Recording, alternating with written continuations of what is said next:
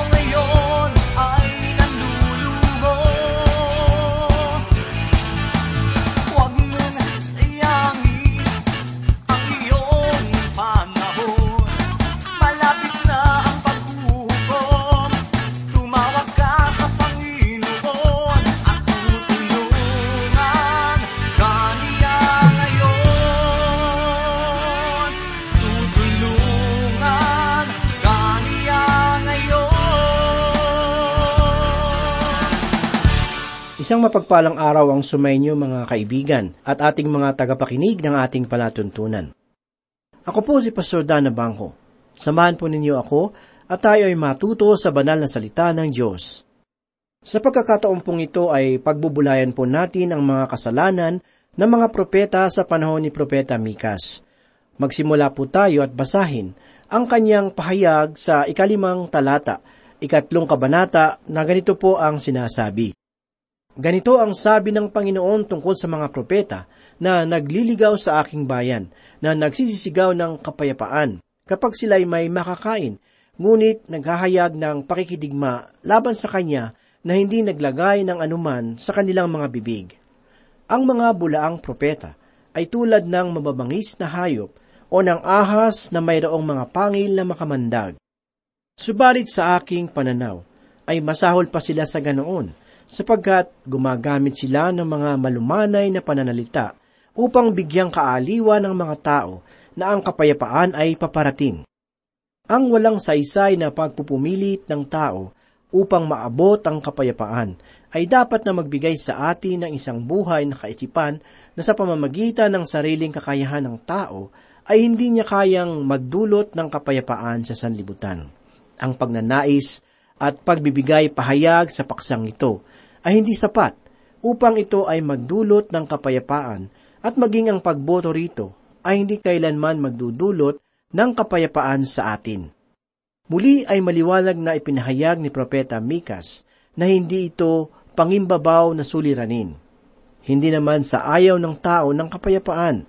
Ang problema ay nasa puso ng tao sapagkat ito ay masama.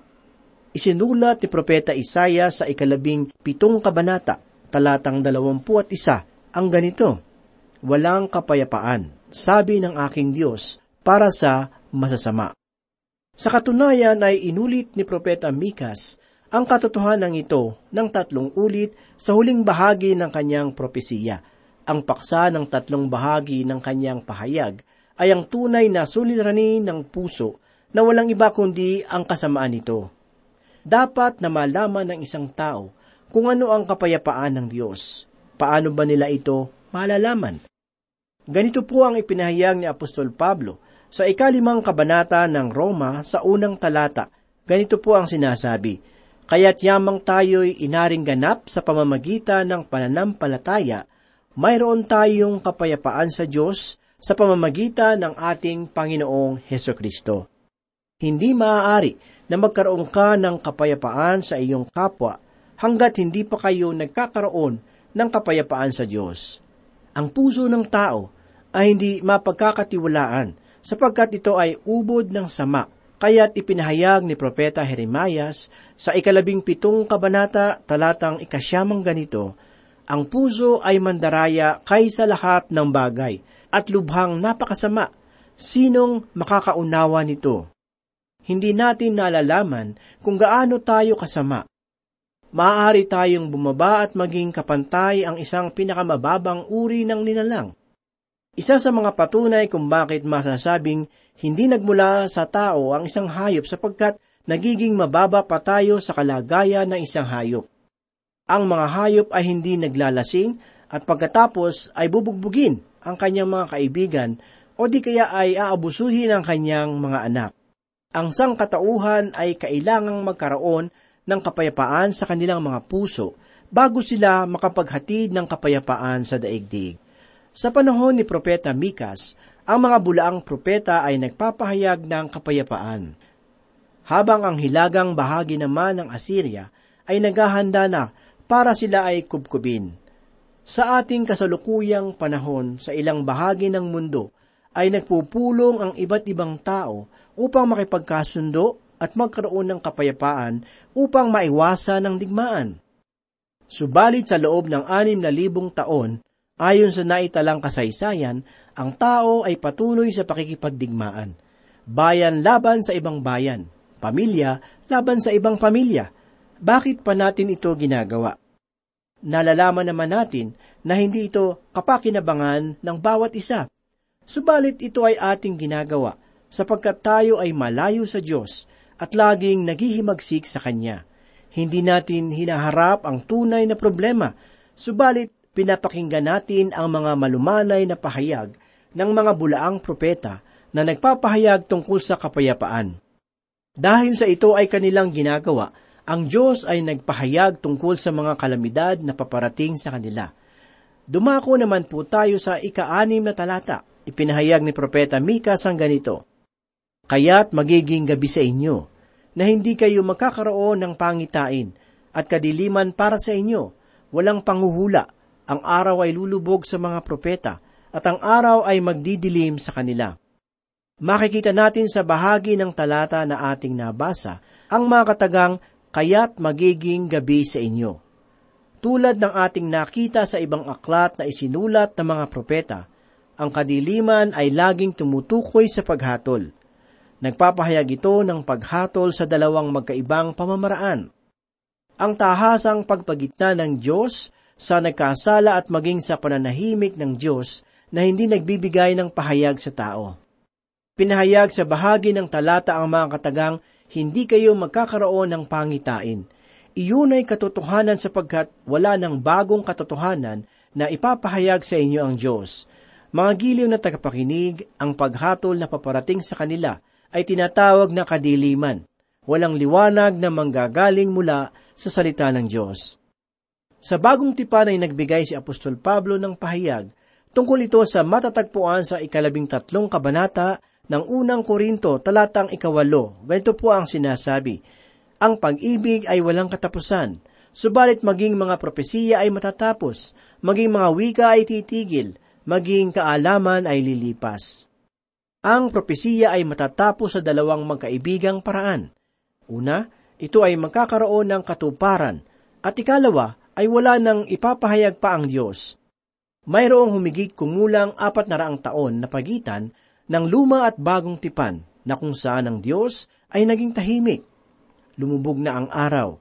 Si Malakias na huling propeta ay nagpahayag na ang araw ay muling sisikat Kanyang ipinahayag sa ikaapat na kabanata, ikalawang talata ang ganito, Ngunit sa inyo na natatakot sa aking pangalan, ay sisikat ang araw ng katwiran na may pagpapagaling sa kanyang mga pakpak. Hindi sana nagpahayag si Propeta Malakias tungkol sa pagsikat ng araw kung hindi paparating ang kadiliman at tunay naman na ito ay dumating.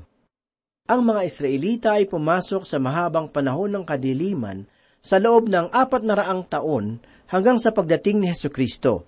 Ito rin ang parehong larawan na ipinapakita ni Propeta Mikas.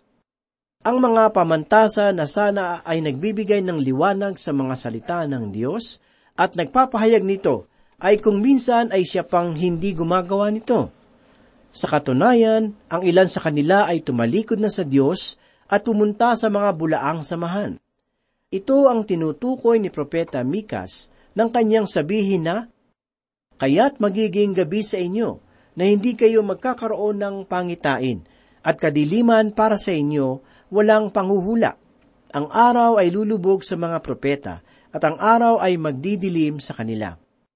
Ipinahayag naman po ni Propeta Mika sa ikapitong talata ang ganito, Ang mga tagakita ay mahihiya, at ang mga manghuhula ay mapapahiya, Silang lahat ay magtatakip ng kanilang mga labi sapagkat walang kasagutan mula sa Diyos.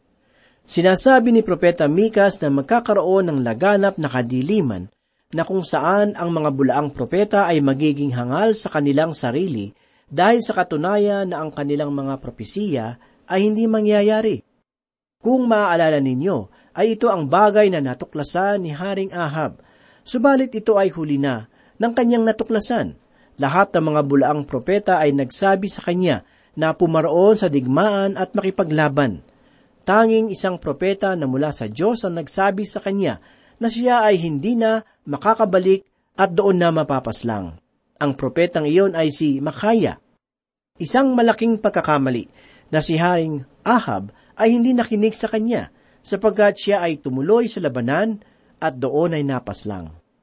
Sandali po nating basahin ang pangyayaring ito sa ikadalawamput dalawang kabanata ng unang hari mula ikatatlumput lima hanggang ikaapat na po. Ganito po ang sinasabi. Uminit ang labanan ng araw na iyon, at ang hari ay napigil sa kanyang karwahe sa harap ng mga taga-Syria, at namatay sa kinhapunan. Ang dugo ay dumaloy mula sa sugat hanggang sa ilalim ng karwahe. Nang paglubog ng araw, ay may isinigaw sa buong hukbo. Bawat lalaki ay sa kanyang lunsod, at bawat lalaki ay sa kanyang lupain. Sa gayoy namatay ang hari at dinala sa Samaria, at kanilang inilibing ang hari sa Samaria, at kanilang hinugasan ng kadwahi sa tabi ng tangki ng Samaria. Hinimod ng mga aso ang kanyang dugo, at ang mga masasamang babae ay nagsipaligo roon, ayon sa salita ng Panginoon na kanyang sinabi. Ang iba sa mga gawa ni Ahab at ang lahat niyang ginawa, at ang bahay na garing na kanyang itinayo, at ang lahat ng lunsod na kanyang itinayo. Hindi ba nasusulat ang mga iyon sa aklat ng mga kasaysayan ng mga hari sa Israel? Sa gayoy natulog si Ahab na kasama ng kanyang mga ninuno, at si Ahasias na kanyang anak ay naghari na kapalit niya. Ang mga tao na makadiyos ay nagpapahayag ng ganoon, at sila ay nagpapahayag ng katotohanan. Ibig ko pong basahin natin ang ipinahayag ni Apostol Pablo sa ikalabing dalawang kabanata, talatang ikaanib. Ganito po ang sinasabi, sapagkat dinidisiplina ng Panginoon ang kanyang minamahal at pinarurusahan ang bawat itinuturing na anak. Bakit iyon ginawa ng Panginoon?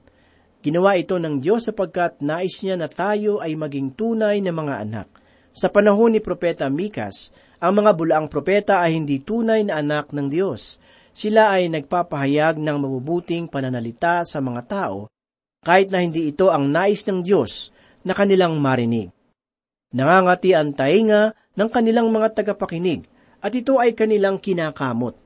Bilang sukli ay sinasabi ng mga tao sa mga bulaang propeta na napakaganda ng kanilang mga pahayag, nabubuhay sa karangyaan ang mga bulaang propeta, subalit ang antas ng imoralidad ay nakakapangilabot.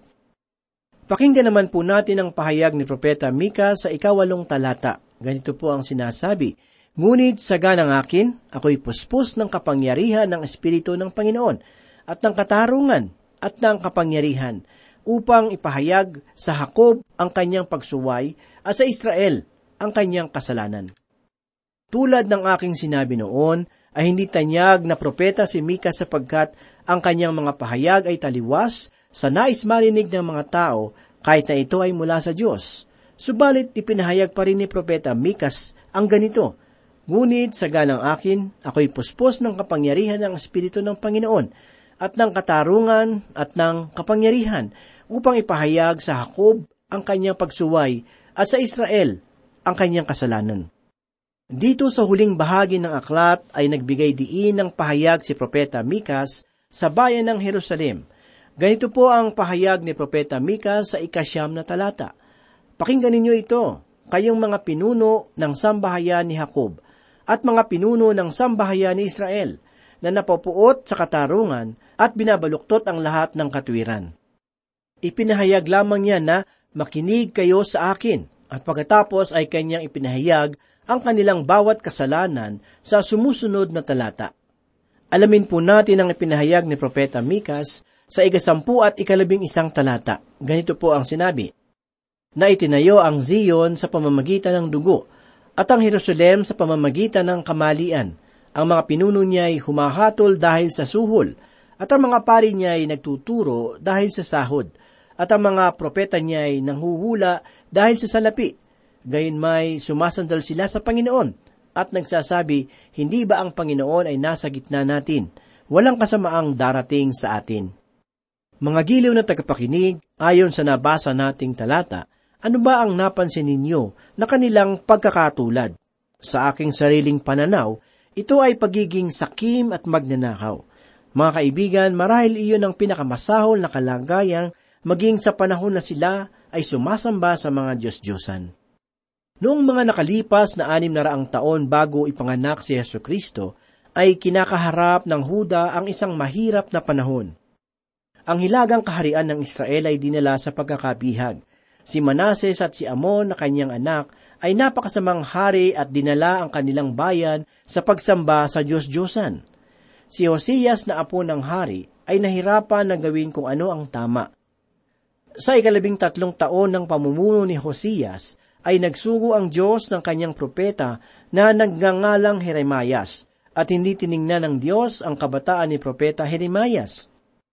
Ang unang gawain na ibinigay ng Diyos kay propeta Jeremias ay ang pagpapaalala sa kanyang bayan tungkol sa kanilang dating pagiging matapat. Ang buong sambahayan ni Jacob at ang buong angka ni Israel ay nagpatuloy sa kanilang pagsamba sa mga Diyos-Diyosan. Inakusahan ng Diyos ang kanyang bayan ng dalawang dakilang kasamaan. makikita natin sa ikalawang kabanata ng sulat ni Propeta Jeremias, talatang ikalabing dalawa at ikalabing tatlo, na ganito po ang sinasabi. Magtaka kayo, o mga langit, sa bagay na ito at magulat kayo, mawasak kayong lubos, sabi ng Panginoon, sapagkat ang bayang ko ay gumagawa ng dalawang kasamaan. Tinalikuran nila ako, ang bukal ng mga tubig na buhay, at gumawa para sa kanila ng mga tipunan ng tubig na mga sirang tipunan na hindi malagyan ng tubig. Una ay ang kanilang pagtalikod sa bukal ng tubig na buhay. Ang tubig na buhay ay sumasagisag sa bukal o umaagos na tubig.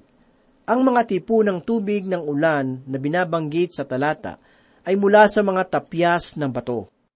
Subalit dahil ang mga ito ay wasak, ay hindi na ito magawang makapag-ipon ng tubig. Tayo kaya ay gumagawa ng kapareho nilang kasamaan sa ating panahon? Saliksikin pa po nating mabuti ang dalawang dakilang kasamaan. Tinalikuran o iniwanan ng Israel ang kanyang bukal. Ang Diyos ang siyang nagsisilbing bukal ng tubig na buhay.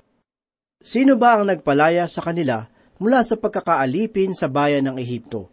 Sino ba ang nanguna sa kanila sa kanilang paglalakbay sa ilang? Sino ang nagdala sa kanila sa lupain ng pulot at gatas? Nakalimutan ng Israel ang kanilang Diyos mula sa kanilang mga pari at mga pinuno. Mula sa isang salin lahi hanggang sa mga sumunod, hindi sila gaya ng ibang bayan na naging tapat sa kanilang mga Diyos-Diyusan. Mayroon ding tayong bukal ng buhay na tubig na ipinangako ni Heso Kristo noong siya ay nagministeryo pa lamang dito sa lupa. Ipinamalas niya ito sa babaeng Samaritana na kanyang nakasalamuha sa tabi ng isang balon. Ipinakita rin niya ito sa lahat ng nananampalataya sa kanya. Nang maglaon ay ipinahayag ito ni Heso Kristo sa kanyang mga alagad kung ano ang ating kalagayan sa pagitan ng kamatayan at muling pagkabuhay. Mababasa natin sa ikapitong kabanata mula talatang ikalabing tatlo hanggang ikalabing pito ang ganito. At sumagot ang isa sa matatanda at nagsasabi sa akin, Ang mga ito na may suot ng mapuputing damit, sino ba sila? At saan sila nanggaling? Sinabi ko sa kanya, Ginoo, ikaw ang nakakaalam. At sinabi niya sa akin, ang mga ito ay nanggaling sa malaking kapighatian at nagugas ng kanilang mga damit at pinaputi ang mga ito sa dugo ng kordero. Kaya't sila ay nasa harapan ng trono ng Diyos at naglilingkod sa kanya araw at gabi sa kanyang templo, at siyang nakaupo sa trono at kakanlungan sila. Sila'y hindi na magugutom pa, ni mauuhaw man, ni hindi na sila tatamaan ng araw, o ng anumang nakakapasong init, sapagkat ang kordero na nasa gitna ng trono ay siyang magiging pastol nila. At sila'y papatnubayan patungo sa mga bukal ng tubig ng buhay, at papahiri ng Diyos ang bawat luha sa kanilang mga mata. Ang pagtalikod sa ating tubig na buhay ay nangyayari kapag pinapalitan natin ito ng mga basag na sisidlan na nagbibigay ng pangako. Subalit hindi naman natutupad. Ang Israel ay mayroong mga basag na sisidlan, mga bulaang Diyos-Diyosa na tulad ni Baal, mga bulaang propeta na nagpapahayag ng pangalan ni Baal. Tayo ay maaari ding magkasala sa pamamagitan ng pagsunod sa mga Diyos-Diyusan tulad ng pag-ibig sa mga bagay ng sanlibutan at imoralidad na isang uri ng pagsamba sa mga Diyos-Diyusan. Maaring ang mga ito ay makabulag sa atin ngayon. Ang iwan si Yeso Kristo, ang banal na Espiritu, at ang pagkalimot sa pag-aaral ng mga salita ng Diyos, ang pag-uukol ng mas mahabang oras sa Panginoon sa mga sirang tipunan ng tubig. Nawa ang Huda ay magsilbing babala sa atin sa kung saan tayo kumukuha ng ating mga tubig, at nawa ay maging bukas tayo sa kawili-wiling paanyaya na naitala sa dulong bahagi ng aklat ng pahayag na nagsasabi ng ganito, at nang nakikinig ay magsabi, Halika, at ang nauuhaw ay pumarito, ang may pag-ibig ay kumuha ng tubig ng buhay ng walang bayad. Ipinapahayag ni Propeta Mikas ang tunay na kasalanan ng Israel at ito ay ang pagsamba sa Diyos-Diyusan sapagkat ang pagnanakaw ay isang uri din ng pagsamba sa Diyos-Diyusan. Ang mga hukom ay nagbibigay ng hatol dahil sa pabuya at ang mga propeta ay nagpapahayag dahil sa salapi. Lahat ng ito ay kanilang ginagawa para sa kanilang sariling kapakanan. Hindi nila ito ginagawa para sa Diyos, ni sa kapakanan ng mga tao. Handa silang yapakan ang mga tao. Basahin naman po natin ang ipinahayag ni Propeta Mika sa ikalabing dalawang talata.